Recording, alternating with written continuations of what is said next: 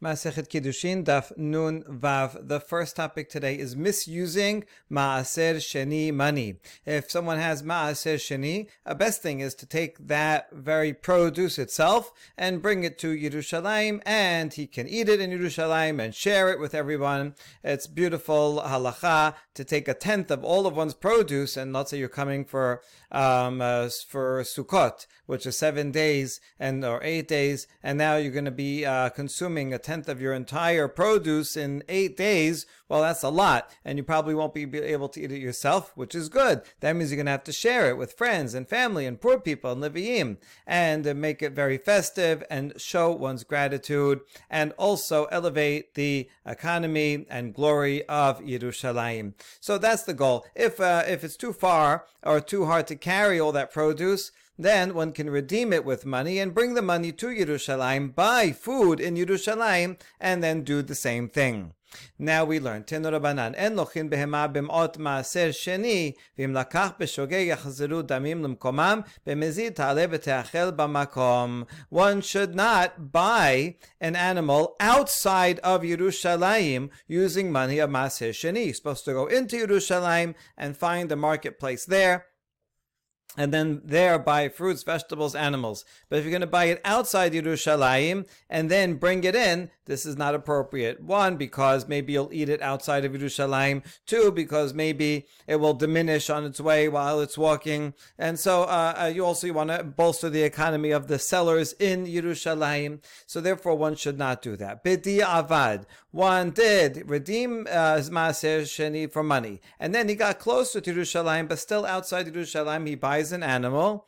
If he did it by mistake, meaning he didn't realize that this money is maaser sheni money, and he bought the animal, so then then the money returns to its place. In other words, this was an erroneous transaction. I thought this was regular money. I was just going to eat this for a barbecue over here, and now I realize it's maaser sheni money. I never would have made this uh, sale. Um, so we return the sale. Uh, the that's the the buyer would not have uh, bought it. Uh, the seller also might say, "I didn't, uh, I don't want this maaser sheni money. What am I going to do with it? I have to bring it to Yerushalayim." And so the sale is void both directions. Um, if one did it on purpose, he knew it was maaser sheni money, and says, "Yeah, I want to get this as nice animal over here, better prices." Um, and so then, uh, avad, it is uh, the the animal is maaseh is is a maaseh sheni animal now, and you should bring it to Yerushalayim and eat it there. B'makom b'makom eat it in Yerushalayim. You can't say the sale is void because you knew what he was doing. So the sale is valid, but make sure to bring in Yerushalayim and don't do that again next time, right? You really should buy it in Israel, in, in Yerushalayim. Amar Rabbi Yehuda, that's Tanakama. Rabbi Yehuda says, באמת הם אמורים מתכוון לקחת תחילה לשם שלמים, אבל מתכוון להוסיף מעות מעשר שני לחולין, בין שוגג, בין מזיד, יחזרו דמים למקומם. This is when do we say that b'di'avad, just bring it to Yerushalayim and eat it? That's when you had in mind, the buyer had in mind that he's going to take this animal and make it a shelamim. Uh, people would do that often because it's a holiday and it's nice to bring shelamim. Shelamim, only part of it goes onto the mizbeach, but most of it, the owners eat, the kohanim get some, the owners eat most of it. So it's a nice way of having um, a nice barbecue and inviting everyone but it's also um, uh, um, also you elevate it to sacrificial meat, kadashim kalim, that anyone can eat any in, in uh, Yerushalayim who's tahor. Okay, so uh, often, and this is the proper thing to do, is with maaser sheni money, buy an animal and make it shalamim. If the person had that in mind, that's going to be a shalamim, and uh, but they they uh, uh, violated by buying it outside Yerushalayim. Okay, but still, it's going to be a shalamim. So then, now we're sure that it's going to be treated respectfully, and it will be brought in Yerushalayim. There's no problem. It's not going to eat it outside Yerushalayim because it's a shalamim, and you can't eat it outside anyway. However, if he ha- if his uh, uh, if he has in mind that he is going to uh, redeem this money, meaning the holiness of the money, is going to leave and go into the animal. Um, uh, uh, and so now the Maaser Sheni money is now not sacred anymore. And he's not going to treat this animal like a Shilamim offering, um, but he's going to uh, treat it just like a regular animal. Then this is a problem. And whether he did it uh, by mistake or on purpose, of, before we said if it's Bishogeg, then the sale is valid. Now we're adding that even if it's on, on purpose, um, if he's not going to treat the animal, did not have in mind to treat the animal as a shalamim, then the money should be returned. The sale is invalid. Um, so the idea is two reasons. Number one, the buyer, he's not going to treat this properly. Maybe he's going to eat it outside. And second, maybe since he's since the the holiness did not go necessarily go into the animal. If it goes to shalamim, if it makes a shalamim, the holiness certainly transferred to the animal. But if not, he didn't make a shalamim, maybe the, the holiness is still in the money. And therefore, the uh, seller, the, the seller is going to be like, I don't, what am I going to do with this money? And he might not treat it properly um, and bring it to Yerushalayim. And so therefore the sale is void. That is Rabbi Yehuda's opinion.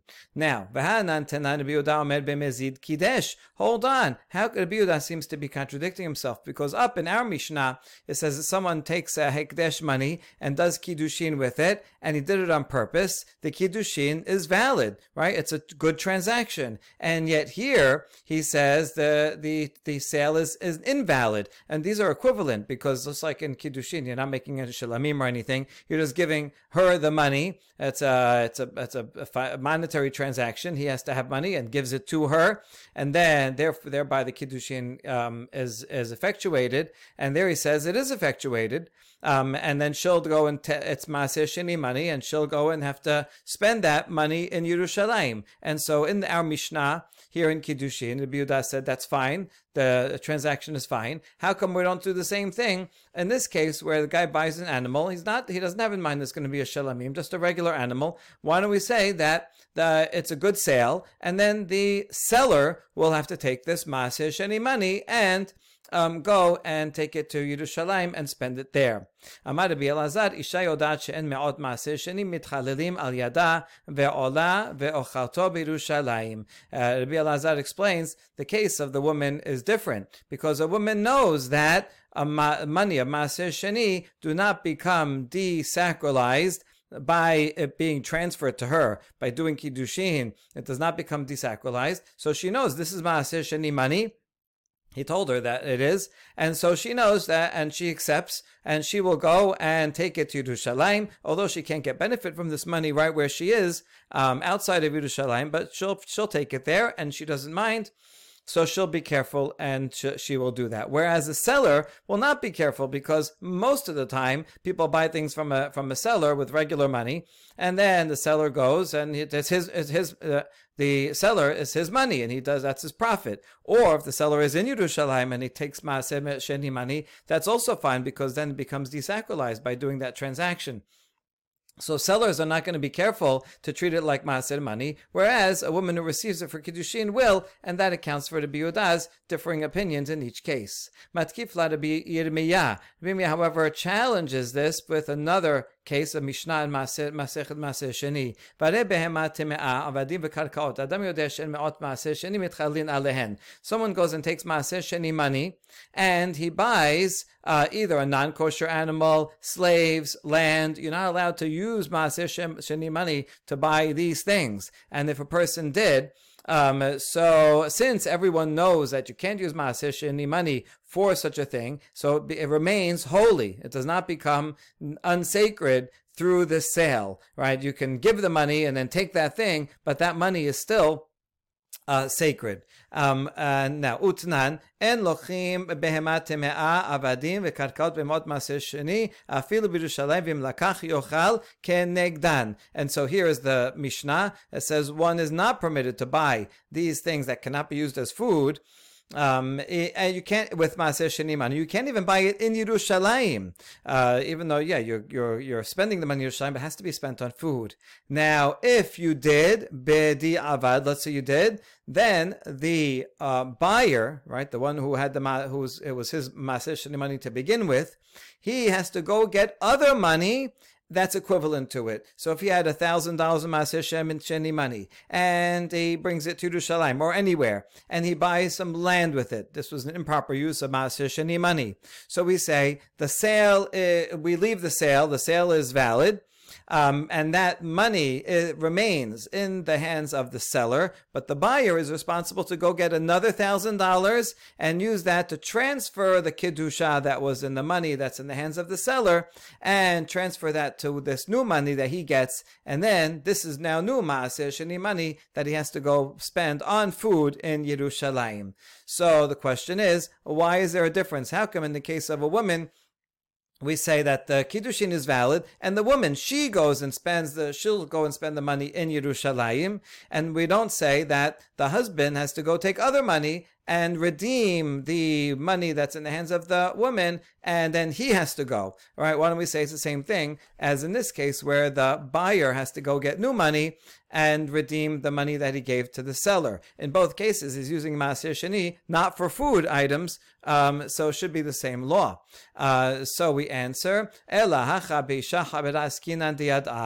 fact, this case here of the, the, the our, our Mishnah Kiddushin um, that says it's valid according to the Yehuda, is uh, regarding a woman who's a chavera. Chavera or chaverim are people that are meticulous in uh, laws of uh, uh in, in, in various laws, um, especially regarding terumot and maasrot. This is a maaser law, so they're gonna she's gonna be very careful. She knows oh this is maaser money. I have to t- treat it uh, uh, carefully. I'm only gonna eat it in Yerushalayim. She, since she is a chavera and she knows, that's why the husband doesn't have to worry about it and doesn't have to go and take other money. Whereas in this case of Masechet Mishnah Maseh Sheni, we're talking about a seller, a regular seller was not a chaver, and uh, he's not going to, he's going to say, well, I just uh, sold an item, and uh, so the money's mine. He's not going to be careful with the maseh sheni, and therefore the buyer has to go and take other money to make it, un, uh, to redeem that money, and so that the maseh sheni holiness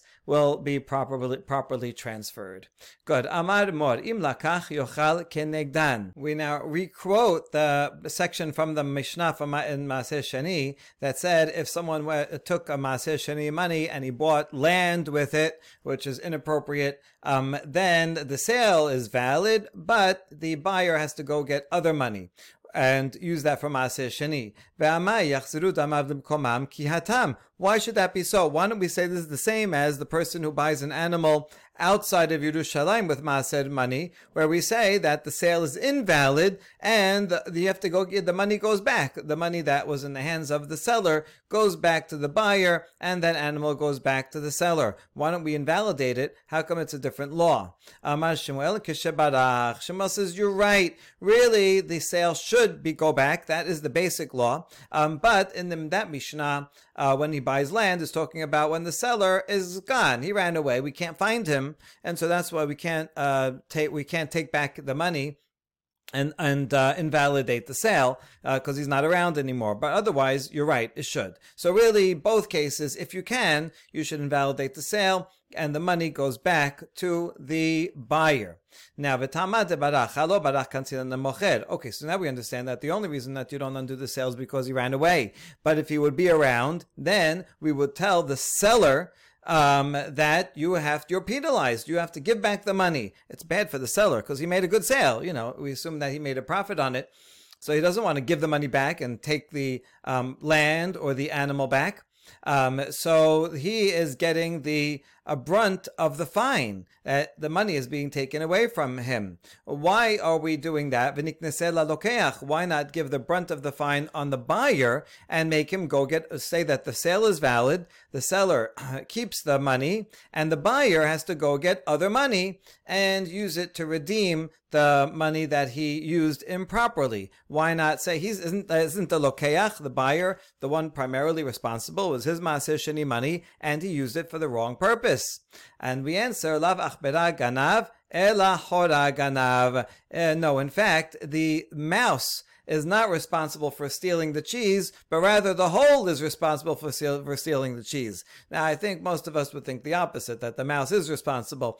But the point of the Gemara is that the mouse, if he has no hole to hide it in, he wouldn't bother stealing it. But rather, it's the opportunity that's created by there being a hole in the wall that allows the mouse to go ahead and steal the cheese. And therefore, here too, the even though it's the seller sorry, the buyer that actually had the Maaser Sheni money and misused it, but the seller made it possible for him to do so. And he's kind of like a lifnei iver. He's uh, opened the stumbling block and said, "Oh, this is Maaser Sheni money. I don't care. I'll take it." And here is uh, here is the land, or here is this animal that I'm selling you outside of Yerushalayim. And so the seller uh, is responsible because he created the opportunity. It's kind of like uh, you know if you buy stolen goods Who's responsible? The thief that stole them in the first place? Or you, the buyer? Well, you, by accepting buying stolen goods from him, you're opening a market for him to do that. And so it's not, we don't blame the thief, but we blame the enabler. Um, I guess there's always going to be mice, but you have to, you know, if you want to get rid of mice, plug up the holes. Um, it might be more effective than actually getting rid of the mice. Okay, so therefore, yes, the seller is the one that should be penalized. Now we ask the other way around. But if there was no mouse, then the hole wouldn't do anything. The hole is just a hole. Isn't really the mouse responsible? Even if there were sellers that would be open to selling things from uh, selling land from Maaser Sheni money, but they wouldn't sin without the uh, without the buyer coming and offering it. So why don't we blame the buyer more? Uh, so we answer that it makes sense that wherever the money is, that's where the fine should be. Where is this Maaser Sheni money that was used inappropriately? Well, the buyer gave it to the seller. So now this is in the seller's hands. So now if we want to give a penalty, how we go? We give a penalty to the buyer to go get other money. Okay, if you can't find the seller, then that's exa- exactly what we do if he ran away. But otherwise, if we if we know where he is, well, where is the money? It's in the hands of the seller. So therefore, the penalty should be in his hands that he has to return that money. That brings us to the next Mishnah of someone trying to do Kiddushin with an item that is Asur Behana'a. There's various prohibitions in Torah that not only you're not allowed to eat it, but you're also not allowed to derive any benefit. If you can't derive any benefit, you can't sell it, you can't give it as a gift, which means it has no monetary value. And so Kiddushin has to have at least worth a peruta. So here's the case: Someone takes a fruit from a tree in its first three years of growth, prohibited b'hana'ah, b'kileh kedem some grapes and uh, grains that were grown together is a subhana'ah. Shor if someone owns an ox and the ox goes and kills someone, then the ox is, is put on trial. And if it's guilty, then if, I mean, that in fact it did that, then it gets stoned and you cannot get any benefit from the meat, the skin, any part of that ox. If there's a um, unsolved murder, uh, we uh, we do the the take a take a heifer and break its neck and the body of the animal, you cannot get any benefit from it. Siporem mesora. Mesora, when it becomes purified, you get two birds and one you kill, and you dip the other one, the live one, in the, in the blood, of the other one, and uh, seems here from this Mishnah that both birds you're not allowed to have benefit from. Bisa'ar Nazir, when Nazir finishes his ceremony, uh, he part of it is he cuts his hair, and that hair is holy and you can't get benefit from it. Peter Hamor, firstborn of a Hamor, before you redeem it, cannot get benefit. Basabe Halab, this is the most relevant one, uh, meat and milk. Not only are you not allowed to uh, cook it and eat it, you can't even get benefit from it, which means you will not be allowed to, you know, buy a, a cheeseburger and give it as a gift to a non-Jew. Although the non-Jew can eat it, you cannot get benefit from it. Or a regular animal that you do shechita in the Bet HaMikdash is not allowed, and all these things um, are prohibited behana'ah. So, if you if someone takes any of these items and gives it to a woman for kiddushin, the kiddushin is invalid because all these things have zero value.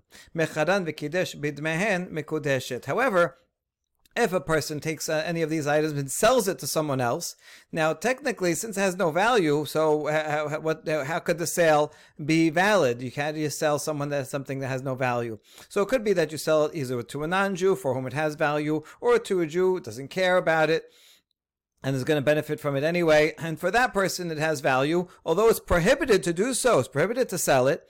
But if someone agrees to give you money and for him that person is valuable, then the sale is valid. In other words, that person gave you money, and so it's your money. And so, if this uh, person who received the money goes, goes and does kiddushin with that money, the kiddushin is valid. You can't do so to begin with lechatechila, but b'diavad the that money has, has is transferred and therefore the kiddushin is valid. Okay, Gemara is going to ask about these items. Min. How do you know that fruit from a tree in this first three years is prohibited not only to eat but also to benefit from the Tanya? Adelim.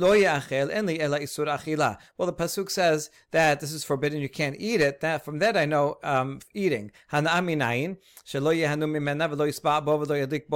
you know I can't benefit from it. Make dyes out of it. Um, make oil out of it and use it to burn a candle, uh, a lamp rather. From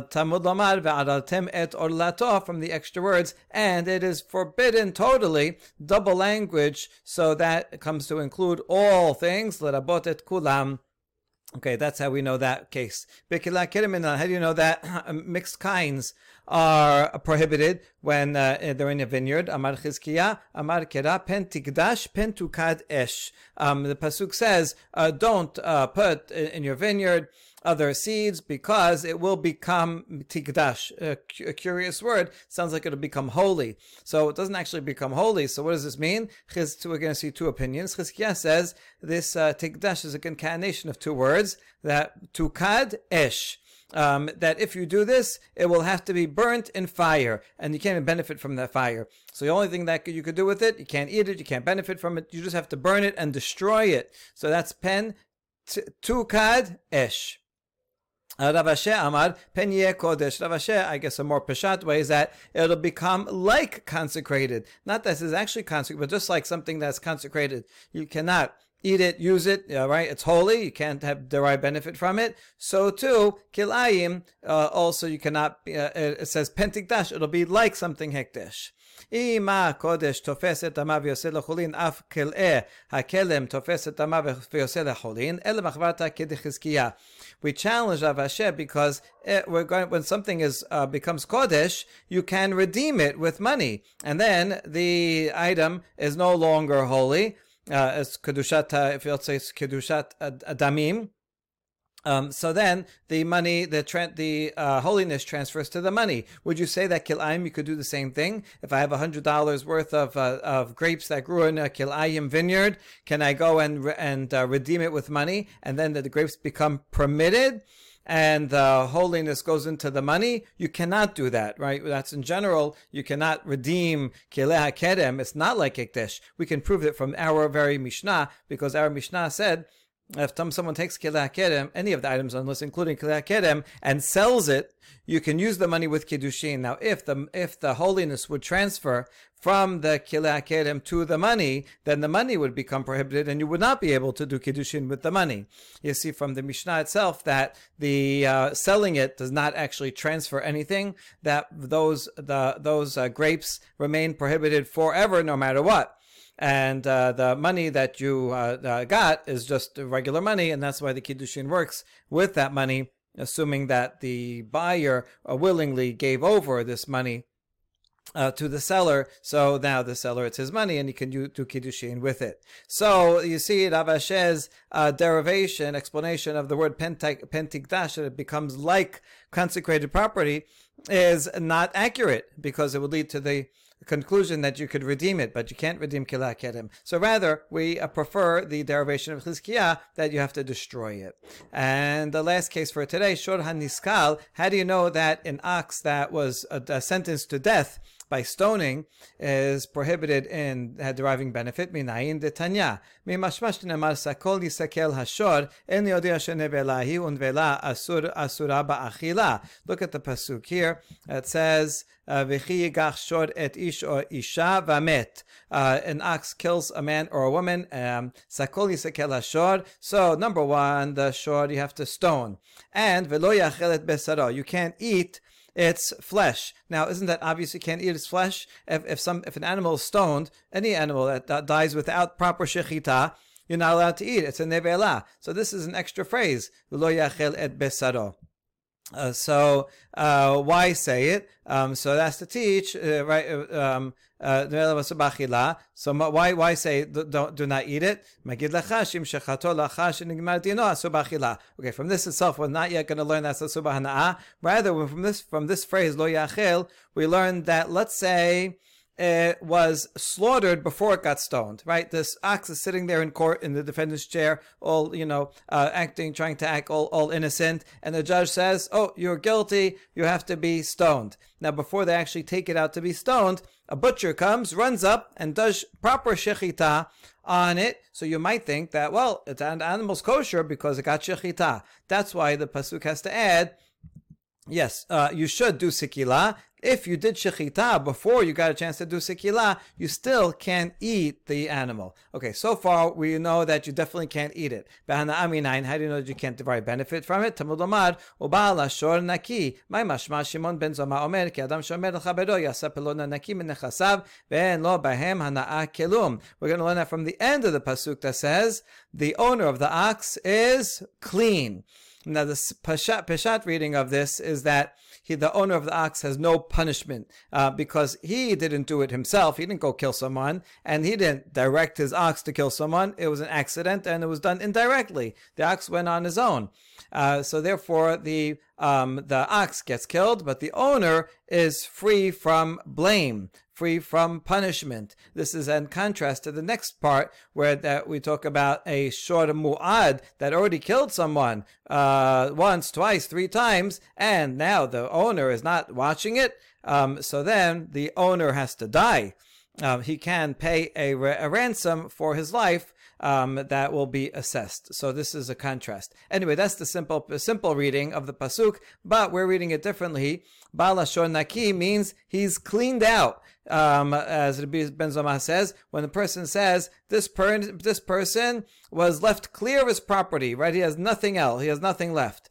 Um, so too here, there's no benefit at all. This ox that he had, this ox went and killed someone. The ox is, is stoned and is gone. The owner can't go and benefit from its skin, from its flesh, from any part of it. He's cleaned out. So that's how we learn that you can get no benefit from the ox. Now,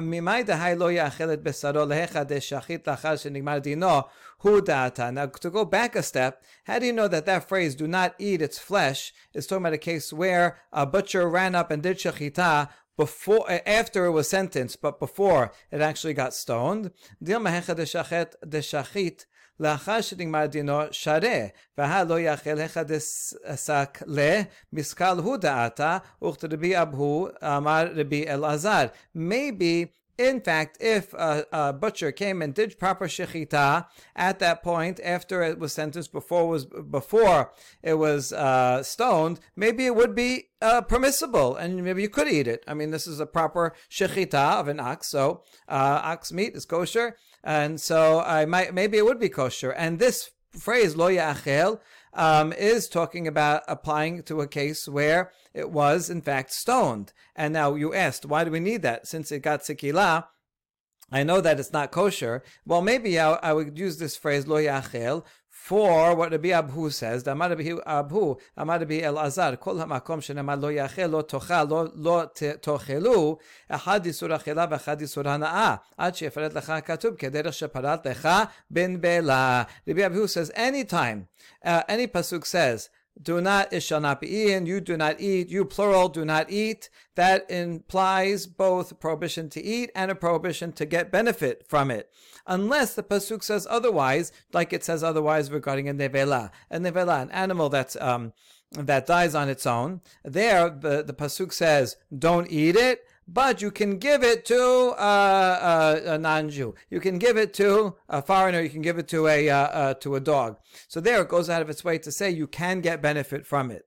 And that means that if it didn't say that, I would not be able to get benefit from it. So therefore, anytime it says "do not eat," and it doesn't add anything else, um, I can assume that that that means that you cannot get um, a, a benefit from it. Therefore, in this, according to this reading, you could read as follows: Sakol yisakel ashod is supposed to stone it. Now, and do not eat is coming to add, do not get benefit from it. Right? Well, that would leave shor naki um, open. We're going to get to that in a minute. What what this reading would do with that extra phrase bala shor naki. But according to this reading, if it's stoned, well, certainly you can't eat it. because it's, it, because it was stoned. So lo yachel is coming to say not only can you not eat it, also you cannot get benefit from it if someone would go and do shechita before it gets stoned, yeah, then it would be kosher. Um, so according to this reading, we can derive la, the sur hana'a from lo ye'achel. Hanemi lehecha de nafka lan isur achila mi lo ye'achel. Hacha isur achila mi sakol nafka. But we reject this reading, at least for the time being, um, and because you can only say to Biabhu's principle if the prohibition against eating is derived from the words lo yachel, then you could say lo yachel means eating and and benefit, unless it says you can give it to a, a non-Jew. Um, but here we learn the prohibition against eating from sakoli sakel, from the fact that it's stoned, and that's why you can't eat it. Because in fact, if someone would do shechita before it gets stoned, it would be edible. So therefore, you cannot expand lo ya'achel here to mean isur hana'ah because we don't derive the prohibition of eating from this word lo yachel. Rather, it must be that lo yachel is teaching us the what we said, but said before that if you even if you do shechita on it, it's prohibited. Um, after all, if the if this phrase lo yachel was coming to teach us only isur hana'ah, then it should have said don't get benefit lo yehaneh, don't get benefit from it. Right? That would make more sense because I learned the prohibition that you can't eat it from sakol yisakel. So I already know that. So what do you want to add? That's prohibited from benefit. So then say, oh, also you can't benefit from it. That would be a more straightforward way. I understand in other cases where you're packing everything into one phrase, lo yachel, and you don't say any uh, any exception that you can give it to a non-Jew. Then lo yachel means don't eat it and don't get benefit from it. But here, uh, the prohibition of eating is from lo yisa, from sakol yisakel. All you're adding is a, a, prohibition of benefit. So just say only a prohibition of benefit. So therefore, uh, we reject that reading. That's fine. If it said, uh, I would even, uh, uh, let's say a different re- a different reason why we, we are rejecting be Abu's application here. If it said lo fine, I would agree with uh, your reading. Uh, you have to stone it and do not eat it and do not have benefit from it. But from the fact that the pasuk adds its flesh, what does that mean? The phrase "its flesh" comes to teach that even if you did shechita before it got uh, it, uh, you did sikila on it, still right you did shechita like you would regular flesh that you eat, still it's prohibited. So the if it just said lo yachel, fine, I might read like Rabbi Abbahu, but the fact that it adds et besaro comes to teach me this extra law that a shor that is condemned to death by sikila, even if you do shechita, it's still prohibited from eating, and uh, therefore you can only derive a law from eating here and and so the prohibition against hana'ah must come from the end of the pasuk um, uh, that he is naki. Matkif la Mar Zutra. Now a challenge to that answer.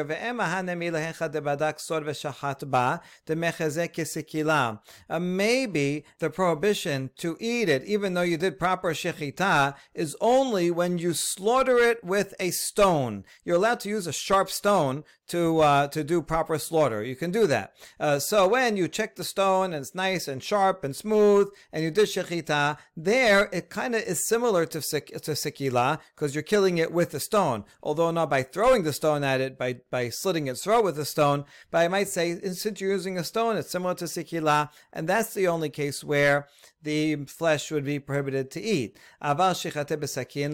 Uh, but maybe but if I slaughtered it with a knife, that's totally different from um, from sikila, and maybe uh, the meat would be permitted to eat in such a case.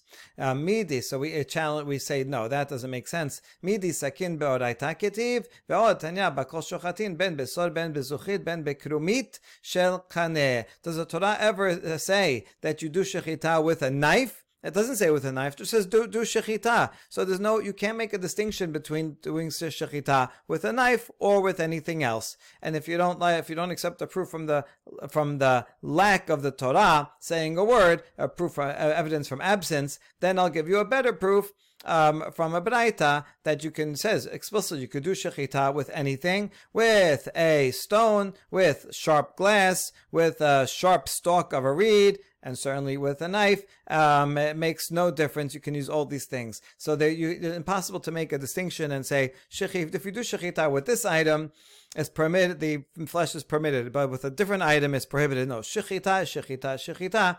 And therefore, um, if the Torah is coming and saying, don't eat its flesh, its flesh means with um, it doesn't you can't eat the flesh if you do shechita whether you do sekila or shechita it doesn't matter how you do the shechita with a stone or with a knife. Good. Now even though we saw reasons to reject the biabhu if we do go back to the biabhu and accept it and therefore, that we say, who taught that whenever it says lo ya'achel or tochel, um, it means um, that it's prohibited for eating and hana'ah, unless it says otherwise that you can give it to a dog, which it doesn't say here. So, according to that principle, if you can use one, that phrase for isur achila and isur hana'ah, um, Hi. Then what do I need the end of the phrase? For the other opinion that they said we learn from lo yachel that if you do shechita before sikila is prohibited, fine. Then I need a baal ashor naki to teach me isur hana'ah. But according to this reading, that lo yachel teaches me achila and hana'ah, then what am I going to do with that extra phrase? And the answer is lahanaat odo. That's to prohibit even the skin. Because I might think since it says don't eat, fine, don't eat means don't eat or get benefit, but the pasuk added the words flesh. So I might think that only the flesh is prohibited from eating and, and getting benefit from it, but maybe the skin is permitted to get benefit from it. I can make a coat out of it, I can make a carpet out of it. And so that's why um, we still need the phrase Baal Naki. He's cleaned out. He gets no benefit. Demapik kofer me veladot.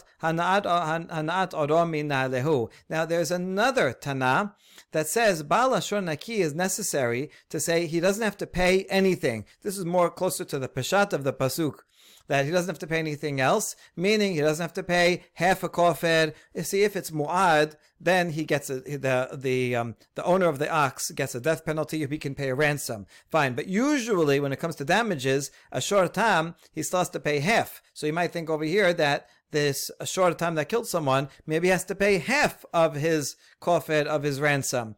Or if it kills a pregnant woman who had who was uh, with child and causes a miscarriage, maybe it'd have to pay for the miscarriage, which is true for people. If a person injures someone else, like the bystander when men are fighting, they do have to pay for the miscarriage. So there's another Tana says, I need the phrase Baal Ashur Naki to teach me that although I would have expected that a person with a shor tam should pay half kofer or pay for the uh, for the for the miscarriage. No, Baal Naki teaches me that you don't have to pay anything. So now I'm already I'm using Baal Naki for that. So how does how would this Tana learn that Hanaat Orominalahu that you can't get any benefit from the ox hide? Me et besaro from the extra word et et hatafel bisaro that which is secondary to the meat. The skin is less important secondary to the meat. So also from the extra word et. Good. Ve'idach. And now the other Tana who didn't need Balashor Naki for the chatziko and meveladot,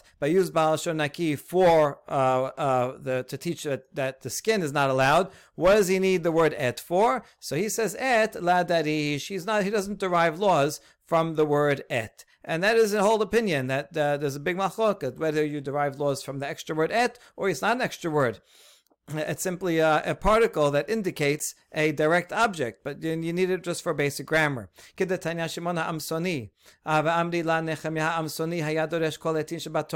A famous baraita about either Shimon or Nehemiah, the Amsonite, that went through every et in the entire Torah, assuming that yes, we do learn things from it, and derived an extra law from every single et. et, Hashem but then he got this pasuk in Devarim. It says, you should uh, fear God. Now, what's et going to come to add? What what else can be uh, equivalent that you'd add to fear of God? Fear of God is the highest thing. What what else can you possibly add to such a thing? And so he he gave up on his project. So the, so the student said, Rabbi, you've been spending years, you know, going through every single et. Look at all the work you did. What about all those all those things that you derived? What are you going to do with all that work that you fin- that you completed? Very, very important principle. Just like I got merit for the seeking and, and deriving laws from the, all those et, so too I, I will receive reward um, on for uh, with withdrawing and realizing that my theory was mistaken. This is a really important principle. A lot of times, a person has uh, some theory or something that they're pursuing and they put so much time and effort into proving it that they can't get away from it even when there's evidence against it they'll just uh, make up all kinds of crazy things because they have they're so invested in the theory that they've been working on and that they already put so much time and effort into it. But if someone who's intellectually honest, when you see a roadblock and you and uh, well, if you can get past it, you know, if you can solve it, fine. But if you can't solve it and it's clear that your theory is wrong, then there's just as much value as realizing that yeah, I put 10 years of work into a theory that's wrong, but now recognizing that it's wrong, that itself is praiseworthy to uh, to recognize that. And so, yeah, sometimes uh, when you're investigating something, um, you go down the dead end, but that's important also to realize the dead end and be honest and say so, and then um, you could leave that theory and uh, and declare that I was wrong to begin with. So that's a very very important lesson. However, he didn't have to give up so quickly. Not so quickly. He didn't have to give up eh, uh, totally. Ad sheba Rabbi Akiva v'limed et Hashem elokech tira lerabot chamim. Rabbi Akiva came after and said, "Wait a second, you did a lot of good work with all those ets, and you got stuck on this one. I have a solution. What how what else can you add to fear of Hashem, that comes to include Talmidei Chachamim. Talmidei Chachamim, they they uh, are are one's uh, bridge to to in order to fear God. Is how, how do you how do you come to fear God? So you emulate emulate the way Talmidei Chachamim. You see the, how they have Yirat Shamayim, and through Yirah of Talmidei Chachamim, that brings someone to Yirat Shamayim, and therefore, yes, it is appropriate to add uh, the word et to include that one should not only fear Hashem, but also one should fear Talmidei Chachamim as representatives of Hashem's will and his uh, and his Torah teaching in the world. Baruch Adonai Leolam. Amen ve'amen.